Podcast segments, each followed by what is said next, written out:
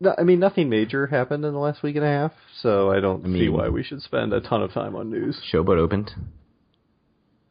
Yeah. Didn't feel very major, did it? No.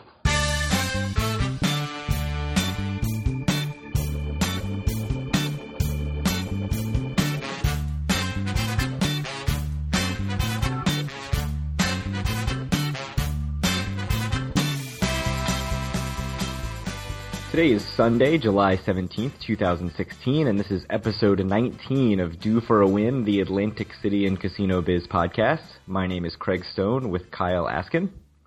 Howdy. So we have some news to plow through before we talk about some listener emails and Facebook posts that I think are far more interesting than any of the news that has happened since we last came to you with a podcast. So the first thing is that there's a Fairleigh Dickinson poll that contradicts pretty heavily the most recent poll we talked about. So, you know, I think last time we talked, there was a poll that said 42% in favor and 42% opposed or something like that, really similar, basically a dead heat. And that was from Monmouth University. And then now we have a poll from Fairleigh Dickinson that says 57% are opposed and 35% are in favor. So, you know, from basically no gap to a huge gap, 22% is just an enormous gap. And I think this is a Brian Ianary article in the Press of Atlantic City, and his lead was something like, it's just not in the cards. It's not in the cards is the lead, basically saying, like, pronouncing this thing dead, which I think is probably premature. But not, I mean, they have some interests themselves in this, I'd say. The Press of Atlantic City, or Atlantic City in general. Sure. So, I don't really have too much to say about this. I mean, I think the polls are going to be much more interesting, sort of, say, 3 months from now, like a month out from Election Day. I mean, polls at this point don't mean a whole lot, especially in something like this, I think, where people's minds can be changed a bit more easily than they can about some other stuff. So, a lot has happened, but it's a huge difference. So, is it just a polling thing? Like, the polls are just who they happen to catch? Like, they should be sort of safeguarded for that, and that shouldn't really happen. Like, that's the science behind polling. It's probably a little column A and a little column B. I mean, something, I read FiveThirtyEight, which is a famous political polling kind of website, quite frequently, and they talk a lot about, like, polling science and why polls can be different. But I'd say for this one, it could be that people's minds have changed somewhat, and it's probably that both of the polls were a bit too extreme, and maybe the truth is somewhere in between. So I'd say it's a little bit of both. Yeah, I think that's probably a good enough summary. So, I mean, we'll see what happens when the next poll comes out in a month or two or whenever. Yeah, and certainly if you're in the against camp, 57-35 is much more appealing than the dead heat that we last talked about, but that is a blowout. So we'll see what happens. I'm not going to go as far as the writer for the Press of Atlantic City and say it's not in the cards, it's a done deal, but it seems promising. Right. Well, it sounds like, according to you, advertising hasn't even really started yet. So yeah, no, still nothing. We'll see if that changes anything. Right. Yeah, that'll be a sway. And there has been some talk about, where the millions of dollars are going to come from, and you can expect to see a bunch of money pumped into this thing, but until any of that really happens, it's not really worth talking about. Agreed. So speaking of nothing happening, Revel is apparently no closer to opening now than it was a month ago, and that is according to Nick Cuba of the Press of Atlantic City, who said that there are no inspections scheduled. They had some inspections scheduled for June 21st, but Glenn Straub didn't have the proper paperwork filed. One of the quotes from what Nick Cuba wrote in the article was that Straub said attorneys and professionals for Polo North are in the process of addressing the paperwork issues and hopes to have the facility opened by the end of July, which it is now late. It's mid-July, and we are it's mid-July, getting to late July. It is after the halfway point, but I'd still definitely say it's a mid-July. I wouldn't say this is late July. Right, so you know, Nick Cuba specifically said no closer to opening this week than it was a month ago. I can't take credit for that. He wrote that, but that's pretty not promising. That's the opposite of promising. Hey, he says it'll be open by the end of July. If that's true, you know, we'll at least tie our bet. So you'd have that going for you. Yeah, I said episode 20. It would be up by episode 20. Which is probably going to be posted 2 weeks from today, I guess. That is a good guess. And July 31st.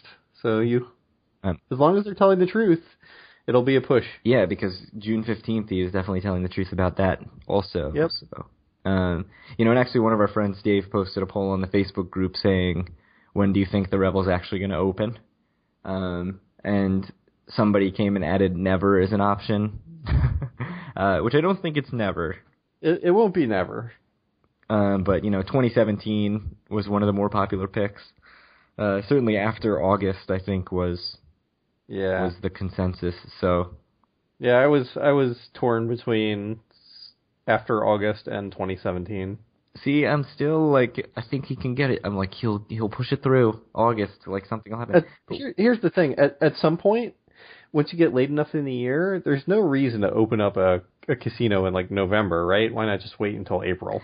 So my thinking about saying August is like, yes, there's no point in opening a casino in November, but I still think, and really I think once you get late enough into the summer, there's no point in opening for a couple of weeks and then getting into the off season.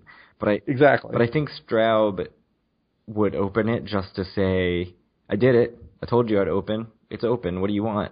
And then the property would basically sit there with nobody in it for 5 months. But I don't know. I mean, I'm still saying August, but you're right. Like, it really, the value of doing that, or the benefit of doing that, dwindles greatly every week that passes. I mean, every peak season weekend that goes by that it's not open makes it less reasonable to open it. Right. I mean, I think the thing to see that would give us a lot more information that I don't know the answer to, and maybe it's been reported and maybe it hasn't, but are all the employees hired for the Revel? Because once employees are hired, I mean, that they really have to open, because employees are expensive and there's no reason to have employees on the payroll for a closed hotel casino. So Straub says he's subcontracting that all out. So basically, it sounds like the answer is no to me. So I don't think they have really any real impetus to open, other than Straub wants to. Yeah, I mean, I don't know. Like, he claims that he's got companies contracted to do that. So who knows what that actually means? If that's even true, we don't know. I mean, so I would think, yeah, if they could open it up by the end of July, maybe it's worthwhile, maybe, or like mid-August, maybe, and like after that, like, is there a point? Yeah, I mean, there's no point in opening just for Labor Day weekend. No, I wouldn't open a casino in September. It makes no sense. Yeah, in Atlantic City anyway, it doesn't make sense with how seasonal it is. That is true. So there was a rumor that our listener Ed tweeted. It was a link to Casino News Daily, an article that says that Center Plan Companies, which I've never heard of, their CEO, Robert Landino, has apparently discussed a deal to join up with the Revel project. And so Center Plan's this development company in Connecticut, I think, and they basically have done, you know, like a Stop and Shop and a Rite Aid and a Family Dollar and like one residential development. So they haven't done huge projects, but you know, for all I know, this is some big company. It certainly, the article made it out to be like this was a big deal, but apparently Landino has filed for Revel Beach North LLC as a company, but he pointed out that it would take months before there's any sort of official announcement, and it was totally possible that nothing would come of it. Christian Hetrick from the Press of AC went and did some investigation, and apparently on Tuesday of last week, Glenn Straub said, I don't even recognize this dude's name. What are you talking about? And then on Wednesday, he said that Landino's company was being considered to operate the property's casino. So like after this article came out and this rumor came out, Straub totally changed his tune and was like, oh yeah, fine. There's enough sort of smoke here that I have to acknowledge it. So certainly no deal has been reached. Straub said, "We are going to talk to Boyd," meaning Boyd Gaming, "the Hard Rocks of the world. All these guys have taken a look at things, and they just can't seem to put a deal in front of us that makes sense." So, you know, I saw that, and I don't know what your take on that is, but, you know, no kidding, they haven't put a deal in front of you that makes sense. I mean, the more I hear about it, the less it sounds like anyone knows what's going on. And I understand that he was going to open the hotel before he did anything with the casino and all that, but it just sounds like nothing's been set in stone. And, you know, what Glenn Straub seems to do is he's going to wait for the right deal to come along, and he's not going to rush into anything just to rush into it. And I'm sure that when something gets signed, it's going to be a good deal for him. But for my hope that there's a casino open in Revel anytime soon, this doesn't seem promising to me. And if you're Boyd Gaming or Hard Rock, why would you give in to Revel that is so far only known as a failure, basically? Like this, you know, wouldn't you want to move in on sort of a trial period, or wouldn't you feel like you sort of are totally dictating the terms here because it hasn't made any money and, you know, so far it hasn't even been able to open on time? Like, there's been very little that's gone right at that property, whether it's Straub or otherwise. And if you're a big name operator like Hard Rock or Boyd, that's a risk, right? And you know, if you're going in and you're going to give Straub some big contract, why would you do that if you're not sure what you're going to get? Like, why? Like, you have a good name. It doesn't really make any sense to me. So I'm kind of confused about those names that he threw out. And it probably is totally meaningless. It's probably just nothing. Like, he just threw those names out because they're the big names.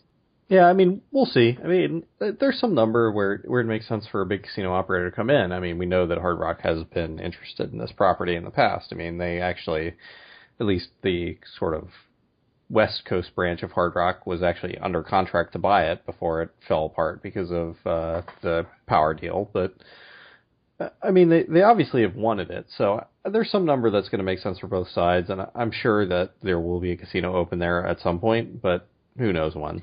Yeah, I guess my question is sort of, is it going to make sense for a big operator like that? Like, is that number that makes sense for both sides? Will a big operator that has a big name kind of say, that's too much for us, we want... I don't even know how these deals work, you know? Are they giving a cut to Straub? Are they paying Straub sort of like a lease deal? I don't even know. No, I'm not sure. But, you know, giving a significant amount to Straub, you'd think that somebody who's not a big player in the industry would have more to gain from moving in and sort of making it a success, whereas somebody... Sure, but they have more at risk too, right? I mean, if it doesn't work, which, you know, there's a reasonable chance it doesn't work, then a small company's probably out of business. That is true. Yeah, you know, so, Boyd and Hard Rock can certainly go in, and if it flops in a year, they say, well, we're out of here. Right, I mean, it's kind of... For me, I see the Revel as a high-risk, high-reward kind of property. And, you know, there's pros and cons to a small company versus a big company sort of taking that on. Yeah. Well, we'll see where this goes. Still no name for the Revel. Still no casino operator named. It seems like, you know, he said he was going to name the casino operator on whatever that was, Friday, June 17th, I think. And now it seems like he wasn't even close to naming one. So that's something to keep in mind. So moving along to other news that is probably also not terribly good, is that Marty Small, the city council president, has suggested a $10 fee on hotel rooms that would actually go to the city. So right now there's a 9% luxury tax on top of the sales tax that goes to the state. There's a $5 occupancy fee that also goes to the state. And so this is saying, let's add another $10 that goes to the city and that will help them balance their budget. They are going to go, the council has said now that they're going to go push this to the state and try to get this approved. I don't know, how do you feel about another $10 in fees on your Atlantic City rooms? I mean, I would like not to have $10 more in fees, but I understand that you know, the states told them that they have to balance their budget or else, and they have to make the money somewhere, right? So it seems like an obvious choice in that it's something that doesn't affect most of the electorate directly. You know, this is going to be a cost that tourists pay. And, I mean, it makes perfect sense. But so long term is the downside that you get consumers saying, oh, geez, here's another way that I'm getting nickeled and dimed on these rooms. Like, you know, a big draw of Atlantic City is that it's a cheap getaway. That's certainly a big reason that I go. And then if you keep adding up these fees and all of a sudden, you know, it's not a cheap getaway anymore. Or even if it's not about the price and it's just about nuisance. Like, you book a room at a certain price and it just keeps tacking on to that. You know, at this point you're talking, you know, that would be like $38 on a Caesars room on top of the advertised rate.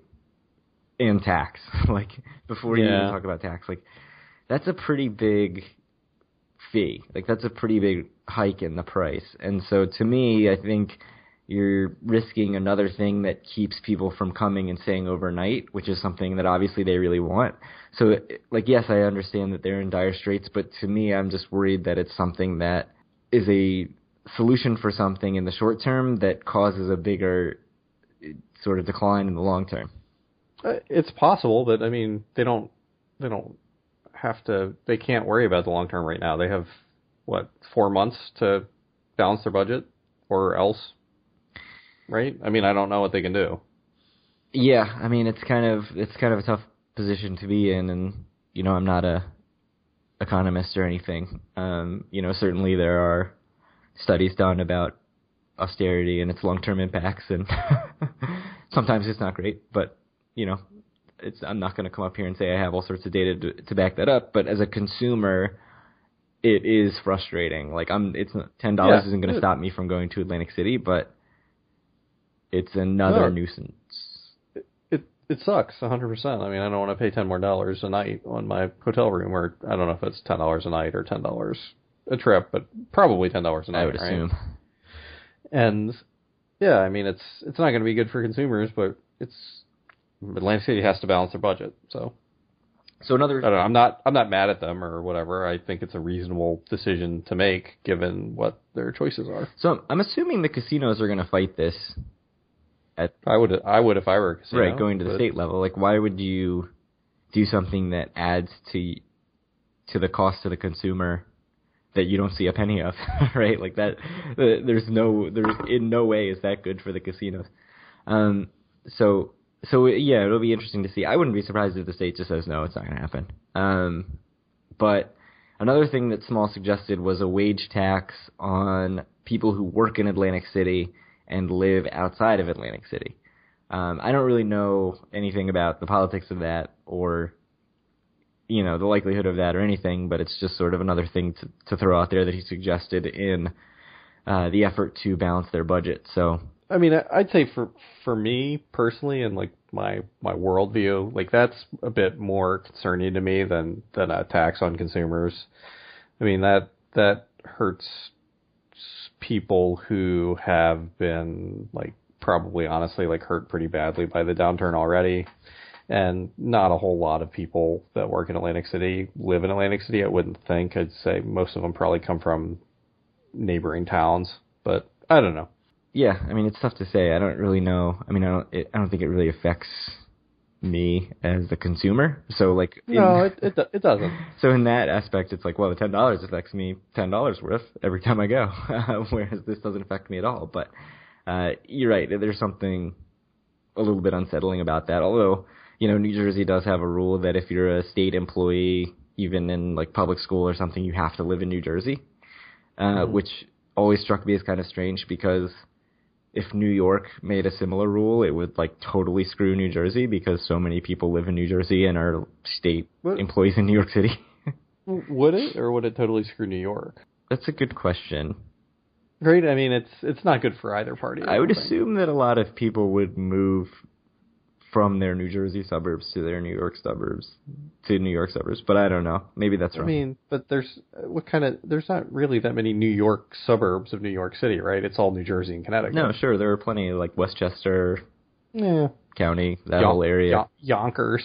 Yeah, I mean, there's a lot. That's not a conversation for this podcast. Yeah, we can move on. So we have some Facebook group posts that I think are worth sharing, specifically that the Showboat is open, and we joked about this a little bit before the show, basically saying that should have been a much bigger deal than it was, except that a couple of users came and posted pictures of the inside of the Showboat, and we were very thankful for that. I mean, it was great to see what it looked like and to get an idea of just what they did to the place before opening it, and I don't know what you think, but it seems like the answer is very little. I mean, basically they put up a barrier around the casino floor, and then nothing else. Like, they didn't even take down any of the signs that say, you know, House of Blues Casino. They just are up and dark, and you have to walk by them because that's the entrance by the boardwalk. And then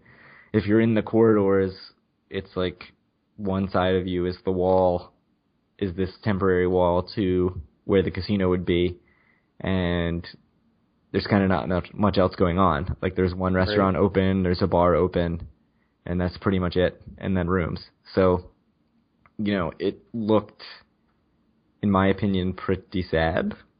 Right. I mean, just, we talked a bit about it last week, but yeah, I mean, there's just, right now, I would say there's no reason to go to Showboat. Yeah. So you should just pretend in your brain that it's still closed. And by all accounts, you know, Bart Blatstein has big plans for it. And, you know, maybe one day it'll be something cool. Maybe if not for me and Craig, but, you know, I think there's going to be a lot of clubs there and things like that. And hopefully he turns it around, but there's no reason to go to Showboat right now. Yeah, I mean, for me, I definitely want to thank Keith and Mel for coming and posting the pictures on the Facebook group. Like, we definitely were excited to see them, and then maybe disappointed at what they showed us. But to me, I think the disconcerting thing is that, you know, Blatstein bought the pier shops at Caesars and had all these big promises about what was going to happen. And then there was sort of this feeling that, at least in my mind when I went, that, you know, he just sort of stapled parts of different places together. Like, it was almost like he just took whatever cheap signage he could get and was like, oh, well, now this is the tag bar. And like, even that Irish pub that we talked about, like, same kind of thing.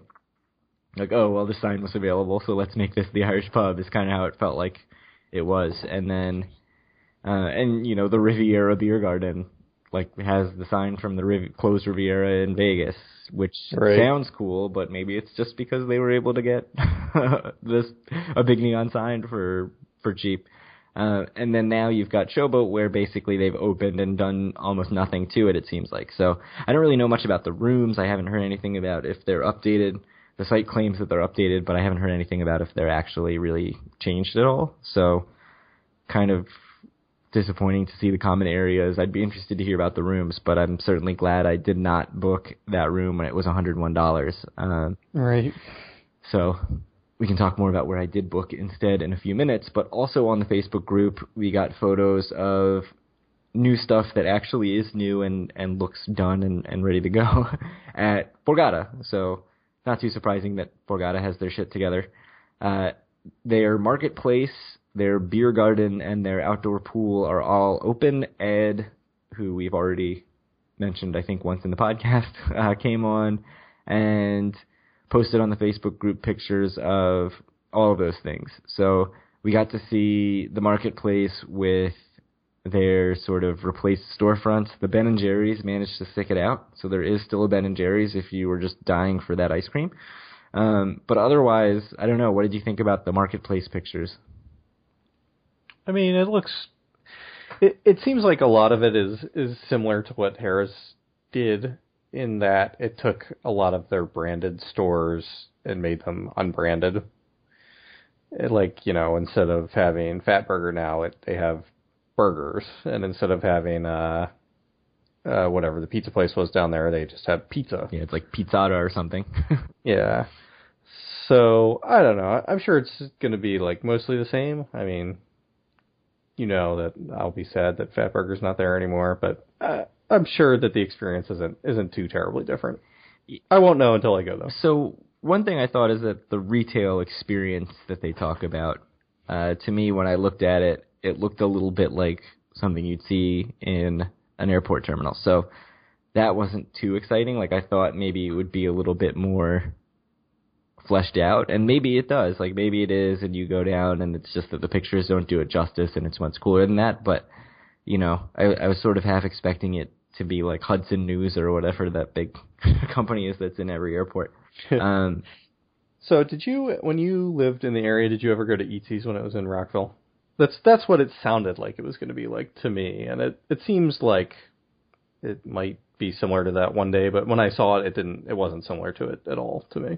Yeah, that's a good point. And there's certainly other places like that. Because E.T.'s was like an Italian grocery, and it had like three different spots you could buy food inside of it as well that were all sort of separate. Yeah, although it doesn't really look like that right now. No, so. It didn't look like that to me, but that's what it sounded like. So to me, it looks basically very similar to the cafeteria. Yeah, so I'm wondering if there's some view that we didn't see, like if, you know, when you go down that escalator to the right is all the restaurants. I mean, I'm assuming to the left, because they talk about how there's going to be, you know, dining in the shops. Like, you can basically sit down at I think it was like the wine cellar or something and eat. You know, we didn't see that. So I'm assuming that's off to the left in that space that was basically just sort of a bunch of booths that never got used because it never got that crowded. But we didn't see that. So, I am going next week. I don't know if I'll make it to Borgata, but I'll try to go check it out if I do. You should. But Philip, who is another listener on the Facebook group, went and checked out the pool and the beer garden, and he said that they're definitely going for a Vegas pool feel and trying to attract millennials. And he said it was very crowded, and the prices were a little high at the beer garden, he thought. But couldn't really argue with the results because people were there and drinking. And we did see pictures from Ed of the pool and beer garden. And, you know, it looks fine. The view from the beer garden is definitely very parking deck centric. Yeah, I think Neil's the one that said that. Which my brother actually pointed that out to me. He sent me like an aerial view from Google Maps of where it was going to be, and he was like, this is going to have the parking garage on two sides. Like, I don't understand what they're going to do. And I was like, they'll figure it out. They'll figure out a way to cover it up, and you won't even see the parking deck when you're there. When you're there, you'll have, like, trees or whatever. It's like, no, they don't. You see the parking garage big time. So thanks definitely to Ed and to Philip for posting and adding so much to the Facebook group, because it really, I think, adds to the conversation. And, like, obviously we can't get down every week to check these things out, so it's just really awesome to see what's going on and to get an update from you guys. Yeah, it's been awesome to see all the pictures that have been posted of, you know, things like the Borgata Marketplace and the Beer Garden and the Showboat. It's been really cool. You know, within a few days of these things opening, we had pictures and we had updates from people who were there, so... definitely go join the Facebook group, search Due for a Win in groups, and you can get all this awesome content from our listeners and Facebook group members. Yeah. So anyway, you're going to Atlantic City. Yeah, finally. I feel like it's been forever, which was what, March our last trip was? No, it was in May, right? Yes, it was in May. It was after I finished my MBA program. Man. I don't know. Months. It's all the same. So I have booked a new Havana Tower room at the Trop for one night, July 24th. 1 week from tonight? Yes, 1 week from tonight. So you taking off the 25th? I am taking off the 25th. So we have babysitting. We hopefully do not have to rush back home on Monday and can actually sort of have most of a day down in Atlantic City. I ended up booking the Havana Tower room partly because I wasn't fast enough to act on a cheap rate at Caesars, and those rates went up by something like 3 times. I had a comped room at Harrah's for a really long time, and I just didn't book it because I had such a bad experience in Harrah's Harbor Tower the last time I stayed there, and I was like, I don't really want to do that again, especially if I'm going with my wife. So this is like our makeup trip because we were not make up like we were in a fight, but we were supposed to go for our anniversary in January, and then our dog was sick and we had to cancel, and now we've rescheduled and for July, so because that's near January. So yeah, more than halfway to the next anniversary, and our dog is sick with the same sickness again now. But we are not. So you're telling me you're not going to go? So, no, we're not going to postpone it this time. He has medicine. He's going to deal. So, like I said, we ended up at Tropicana. I actually was really close to booking at Showboat because it was $101. And now you're so happy you didn't. Right, so I didn't book it, and the next day it went up to like $147 or something, and I was like, well, I mean, it's $148 to stay in one of the really renovated new rooms at Trop, $148 like after all taxes and everything. So was that much cheaper than all the Caesars rooms other than Harrah's? Yeah, and at this point it's cheaper even than Harrah's. So, you know, Caesars is still something like $200 for me before taxes and everything. So on a Sunday night? Yeah, it's crazy. So it's possible that – I mean, I'm going to keep checking, obviously. So it's possible that Caesars comes in comped at some point or really cheap, and I'll change it. But I'm perfectly fine with staying at Trop. I never even checked with Resorts, and I supposedly have a comp on Sundays, but I kind of felt like it wasn't the most romantic room. So, you know, if I had booked at Resorts, it would have been on sort of a hope and a prayer that the $20 trick worked, and I didn't really want to leave it to that. So it was worth the $150 or whatever to make sure I was in a newly renovated room in the Tropicana. Well, my comps have basically dried up as well. At Caesars? Yeah. Yeah, so that's that peak season for you. Yeah, $127 is my cheapest, and that's at Bally's. Ooh, that's too much. Too much for Bally's. So yeah, I mean, we're probably going to go spend some time at the beach. Talking about doing Budokan for dinner, which... And I'm jealous. You've urged me to do, and I've never done, but... I know, you weren't interested, but... I mean, obviously, as it should be, you know, you've said that your wife also loves Asian food, as do I, but her desires matter more than mine. Yes, which is understandable. Really especially after I hit a hand pay. Yeah, especially when you were buying dinner. Yeah. So, and then this is not at all about me. So Budokan it is. Right. We'll probably go to Continental for a drink ahead of time. And then probably like Teplitsky's, which is a restaurant, a breakfast sort of coffee shop place at Chelsea that I've heard is good, although it seems like the reviews lately are not that great. But if anybody has any suggestions for something close to Trop for breakfast that is better than that, feel free to share it. But that's sort of what came up. It was either that or Country Kitchen, and Country Kitchen seems like kind of a dive. But that's pretty sweet. Yeah, that's the plan for now. I'm excited to get back to AC after a several-month hiatus. Yeah. So just so you know, I'm gonna guess probably sometime in the next month or two, me and my wife will probably also go to Atlantic City. We've gotten the green light. I talked to my mom, so we'll have babysitting as well, and we'll probably go for one night as well at some point. Nice. Any clue where you're gonna stay? Wherever's cheap. Nope. Yeah. Basically. Yeah. I mean, I think she really likes the Borgata, so we might try to stay there, but it's going to be expensive, especially if it's still August. So that is true. Resorts it is. Yeah, it won't be Resorts either. That is not where we're going to stay. I will stay at Resorts happily if I'm going by myself. But. So we recently got, well, not recently anymore, unfortunately. I think it was something like 5 or 6 weeks ago. Steve, who is a longtime listener and our first ever emailer, he has sort of had this ongoing internal debate about where his home base should be and trying to figure out where he's going to get the best comps for his play. So he's bounced now from, you know, the Caesars Bally's complex to Golden Nugget, which he's tried, to now Tropicana. And he's got hosts now at all of those places at Caesars, Tropicana, and Golden Nugget. And so... he sent a pretty good review of Trop. Basically said he loved it. He said the room was very clean. He felt like the technology was a little outdated, but he did like that it was really bright and vibrant, unlike Caesars. He said he's a little skeptical going in because he'd heard Trop was more of a party place, but he thought they did a pretty good job of separating it, which I agree with totally. Like the quarter is pretty separate from the casino, so you kind of don't get the spillover of all the club goers out in the spilling out into the casino the way you do at maybe Golden Nugget, where Haven is like just off the casino floor. So he did like that. He said they gave him gold status with the same deal that you had, where it was temporary and you had to earn 3,000 credits in 3 months, which actually led him to go back 2 weeks later to hit that mark.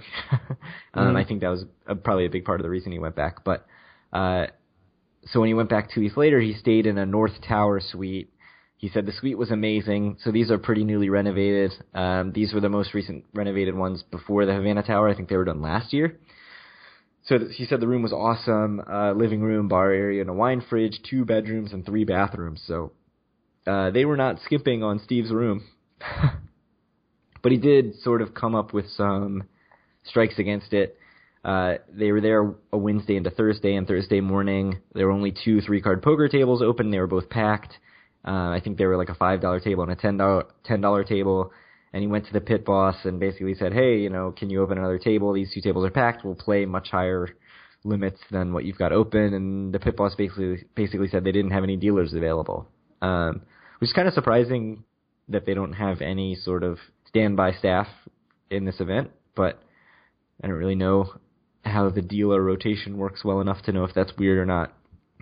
So what else? He said, well, one thing that he mentioned on both trips is that he felt like the ratings on table play was off quite a bit.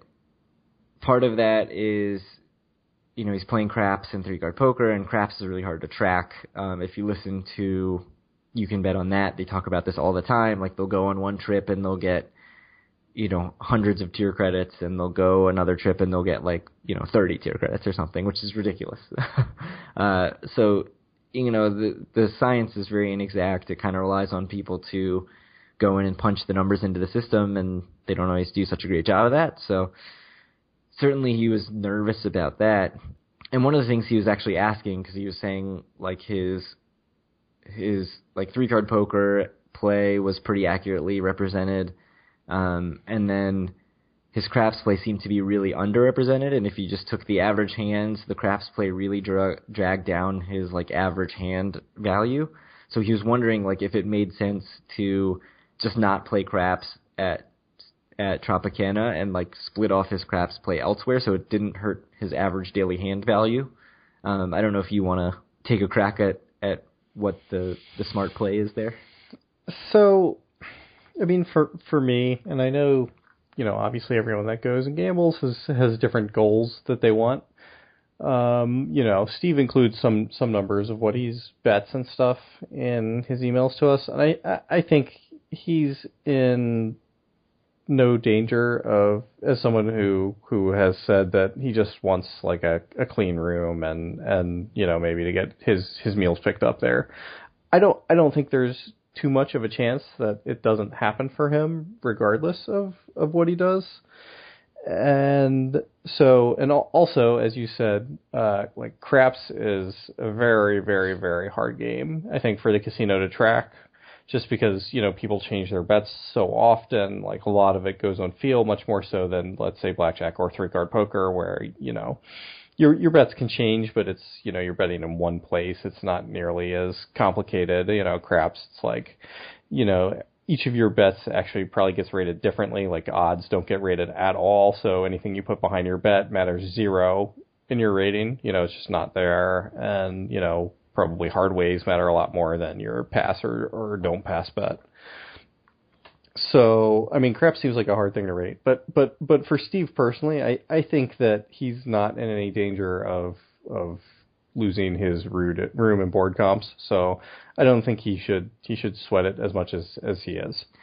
Well, I mean, getting specifically into the sort of math behind the average hand thing, you know, for one thing, assuming that you did notice that consistently you were getting undervalued on your craps play, it still doesn't make sense, right, to split your play off to another casino, because they're looking for your average daily theoretical. So they want to know how much you're probably going to lose in a day.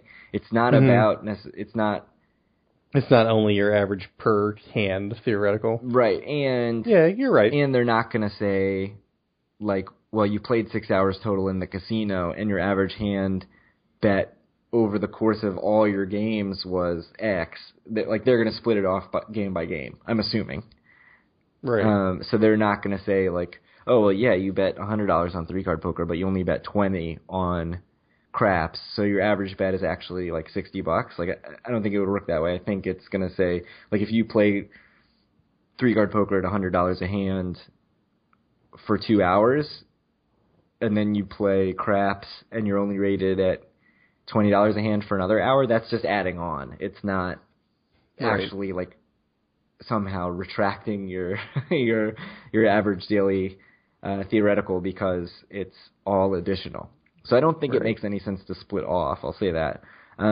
Nope. But unless, I mean, the only thing I have to say is maybe if you go on a trip somewhere else and you have a choice, like, if I'm only going to play craps here or I'm not going to play at all, like, then maybe it's a bad idea to go somewhere and play something with very low bets. Yes, yeah, and if, especially if you sort of know that you're getting underrated. Well, I'm not saying you get underrated in craps. I'm saying that craps is hard to rate properly, so you might get overrated, you might get underrated, but it's not like blackjack, it's not like trick-card poker. Yeah, but I think the big thing sort of, you know, I'm not a big craps player, but the big thing I've taken away from listening to You Can Bet on That, which I'll reference again, is that it's really inconsistent even at one casino. So right. Even if they've underrated you this one time, there's a very, very good chance that you'll go again and it'll be much, much higher. And so it's going to fluctuate a lot because that's just the nature of the game. So I wouldn't worry about that too much after one or two stays. I think if you see it every single stay, then you may have a decision to make, but even then it's probably not worth splitting off your craps play to somewhere else if you really like a property and you really enjoy other things there. Like, it's not going to jeopardize your comps there. So just to talk about something else he mentioned, it's something I noticed as well in the mornings at Trop. They do not have a lot of tables open at all in general. So that is something to keep in mind. Like, when I was there, I think they may have had one craps table open early in the morning, and it was packed, so I couldn't play either. It may have been two, but I think it was one. But they do not have a lot of tables open at all in the morning. They had zero tiles tables open for a lot of the time I was there. Yeah, I mean, one of the things I struggle with Trop, or have struggled with the last couple times we've gone, is that, you know, except for the Asian room, the main tables like blackjack and three-card poker and stuff are really crowded and have several rows deep of people, you know, if you're there on peak time. So it kind of makes it difficult to just sort of leisurely wander around and play, which is sort of how I do my gambling. I don't want to go someplace and stand and wait in line to play. I want to just sort of wander around and be like, oh, this looks like a good table, and sit. And, like, for me, I mean, I'm sure the vast majority of our listeners disagree with me, but for me, you know, a lot of tables, there's obviously X number of seats, and that's how many seats there are at the table. But with craps, you can kind of, like, cram a lot of people around the table, but I do not like being crammed into a craps table. I'd much rather have a little bit of space around me, at least. Yeah, oh, yeah, I won't squeeze in if there's, you know, already 8 people at the table. I'm not going to be the 9th. A craps table can certainly hold more than 8, but... 8's just a number out of my ass. Yes, that is not. But, you know, I don't want to be like the, I don't know. 13th, 15th. The 12th or something, sure. Yeah. So one thing that Steve mentioned that we've actually talked about a little bit is, what should his home base be? And he's wondering, basically, you know, we've talked about, he's been to Golden Nugget, he's been to Caesars, he's been to Trop. He really had glowing things to say about Trop. He has glowing things to say about his host at Golden Nugget, but he didn't love the rooms there. And then Caesars, you know, of course, just kind of is very centrally located, is a big casino, always has a lot of tables open, so there's always that advantage. And one thing he said about Tropicana was that he was a little concerned that the host said he had to pay down his comp dollars, and then they'd talk about covering his future or his other meal expenses, meal and drinks, food and drinks. So he's a little worried about that because he's kind of just wanted to be able to relax and say, like, I'm not going to have to worry about this and not, you know, buy food and then wonder if they were going to pick it up and like have to go talk to his host about it. But to me, and you can, maybe you can shed some light on this, although I don't know. It seems like as you go more, like if you pick a place and you start to go more, or even if you don't pick a place and you pick a couple and you're going to a couple of them frequently and they get more familiar with how you're betting, like I feel like that's just going to fall into line. And like right now they're probably sort of hedging a little bit because they don't want to be in a situation where they're like, yeah, sure, every time you come, like all your food's covered, and then you come and you don't gamble very much, and then they've got to have like a conversation or they've got to cut you off and make you mad. Whereas if you go consistently, then for one thing, you'll build up the comps. So you'll have the comp dollars anyway. But also I think it will make it more clear to them that you're there to gamble. You know, I've seen certainly the levels that Steve said he gambles at. I can't imagine it would be that much of a problem, but, Right. Well, I mean, it's a lot of people have different stuff. And for Steve, it's important to him that for me, like, I don't care. Like, I'll look at rates online. I'll go to the machine and see how many comp dollars I have, and then I'll figure that in. Like, he doesn't want to deal with that. He says he wants to call a person and get his room and board taken care of, and like that's what he wants to think about, and that's totally fine. But yeah, I agree. I think wherever he goes, as soon as he goes a couple times and things get a bit solidified in the system or get a bit solidified in his host's head of what kind of player he is, I don't think he's going to have too many problems anywhere. So I guess my question is, does he have to pick? Like, can he go to a couple or even three casinos and eventually get those comps, or does he really need to narrow it down to one? I mean, it depends on how much you go. I mean, I'd say that how often you go to Atlantic City is definitely part of the equation of like how generous they're going to be with you, but it's not as big a part as how much you play each time you go or whatever. So if you wanted to split it, I wouldn't go to like three different places if I were him, because it's hard to keep up good relationships, I think, with that many people. But two, I don't think would be too much of a problem. It sounds like he still goes semi-frequently, so. Yeah, I mean, you do have to be twice as patient, though, then. Because if you're going to Tropicana one trip and Caesars another trip, and then, you know, it's just going to take twice as long to sort of build up that relationship. Whereas if you just say, okay, I'm doubling down on Trop, like, this is the place I want to go, and that's where you go every time, then, yeah, it's going to expedite the process for sure. As far as, you know, advice on which one I'd pick if I were him, like that's such a personal decision. I don't think I can. I mean, especially because I'm such a casino hopper and I feel like I get so much value out of bouncing from casino to casino. It's just so hard for me to say one.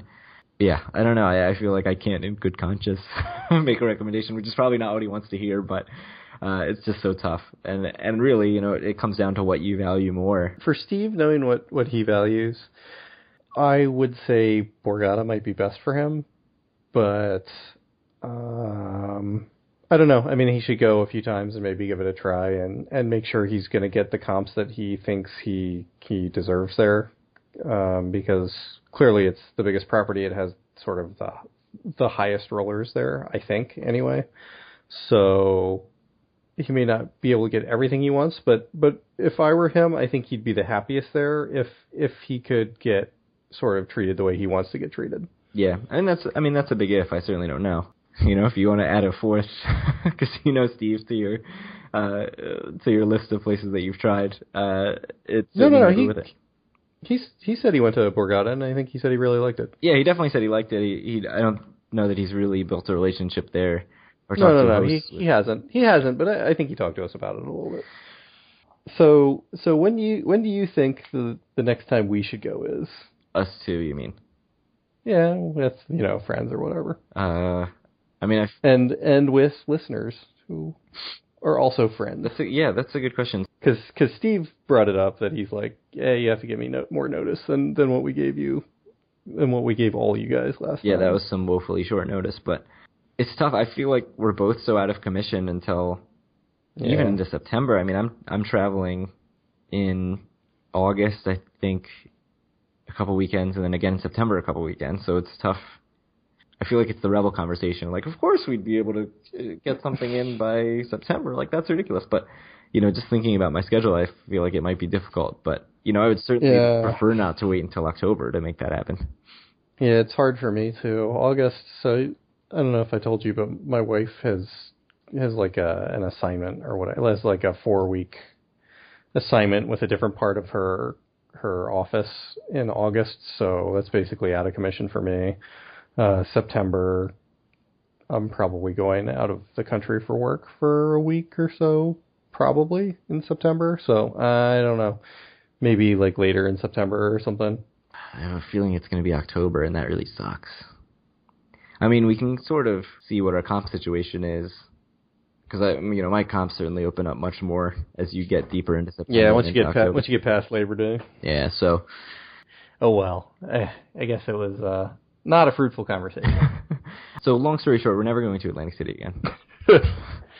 Yeah, basically. Bummer. I mean, it seems like I'm going obviously next weekend. You are probably planning another trip. Yeah, me and Megan are going to go. But no, we need to figure something out. So we'll start putting dates together and figure something out, and we'll give and we'll let you guys know a bit earlier than we did last time, because everyone we ended up seeing just sort of happened to already have been going that weekend anyway that we chose. Yeah, so I would very much say probably not August. If so, it's probably not going to be for another 7 or 8 weeks at least. For me, August is much better than September. August is really rough. It sounds for me. It sounds weekends, like at least. August is very bad for you. Yeah. Well, maybe we can do during the week sometime in August, but then we're not going to be able to meet up with people probably because they have lives. Yeah, I feel like people have emailed, and I feel like I'm totally blowing them off, but it's just like August and September is so crappy on my calendar right now. So it's honestly, I'm not just like being a dick and avoiding everybody. It's like life is getting in the way, as we've said every episode, I think, for the past 3 episodes. But we'll put our 2 calendars together and figure something out. Yeah, we'll figure something out. We'll try to keep you guys in the loop. Yep. All right, I think we're probably right about at the hour mark. Do you have anything else you want to talk about before we sign off? I don't think so. Apologies to Paul for putting you off yet again. Sorry, Paul. Yeah, I can tell him in person that I'm sorry. He probably doesn't care. All right, well, so thank you guys for listening to us as always. Thanks to everyone who has been talking and commenting and has joined the Facebook group. Like I said earlier, it's been really great to see the conversation and the pictures and the info that have come out of that. If you want to find out more about the Facebook group, you can join it at facebook.com/groups/doforawin. You can find us on the website at doforawin.com. Occasionally we'll post some content on there other than just the podcasts, but we haven't for a little while, so we have to get on that.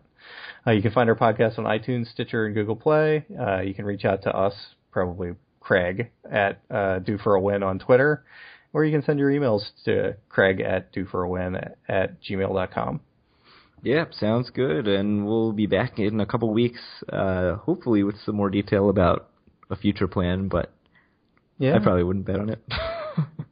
Hopefully hopefully not with me winning a bet. Hopefully Revel is fully up and running, the casino's awesome, and it's great, but probably with me winning a bet on the 31st. Yeah, but at the very least I'll have a trip report.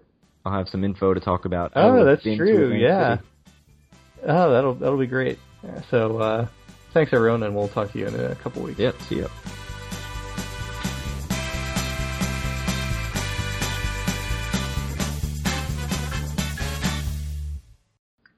Oh, you see Mike C's Facebook posts?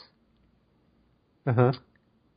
Some good stuff about people using his food credit. Yeah, apparently it's common, according to people. It's kind of weird. It's weird that the employees at restaurants don't get free food there. Like, I worked at a restaurant, and I got free food. I also liked Harrah's just removing furniture and being like, meh, you don't need a lamp.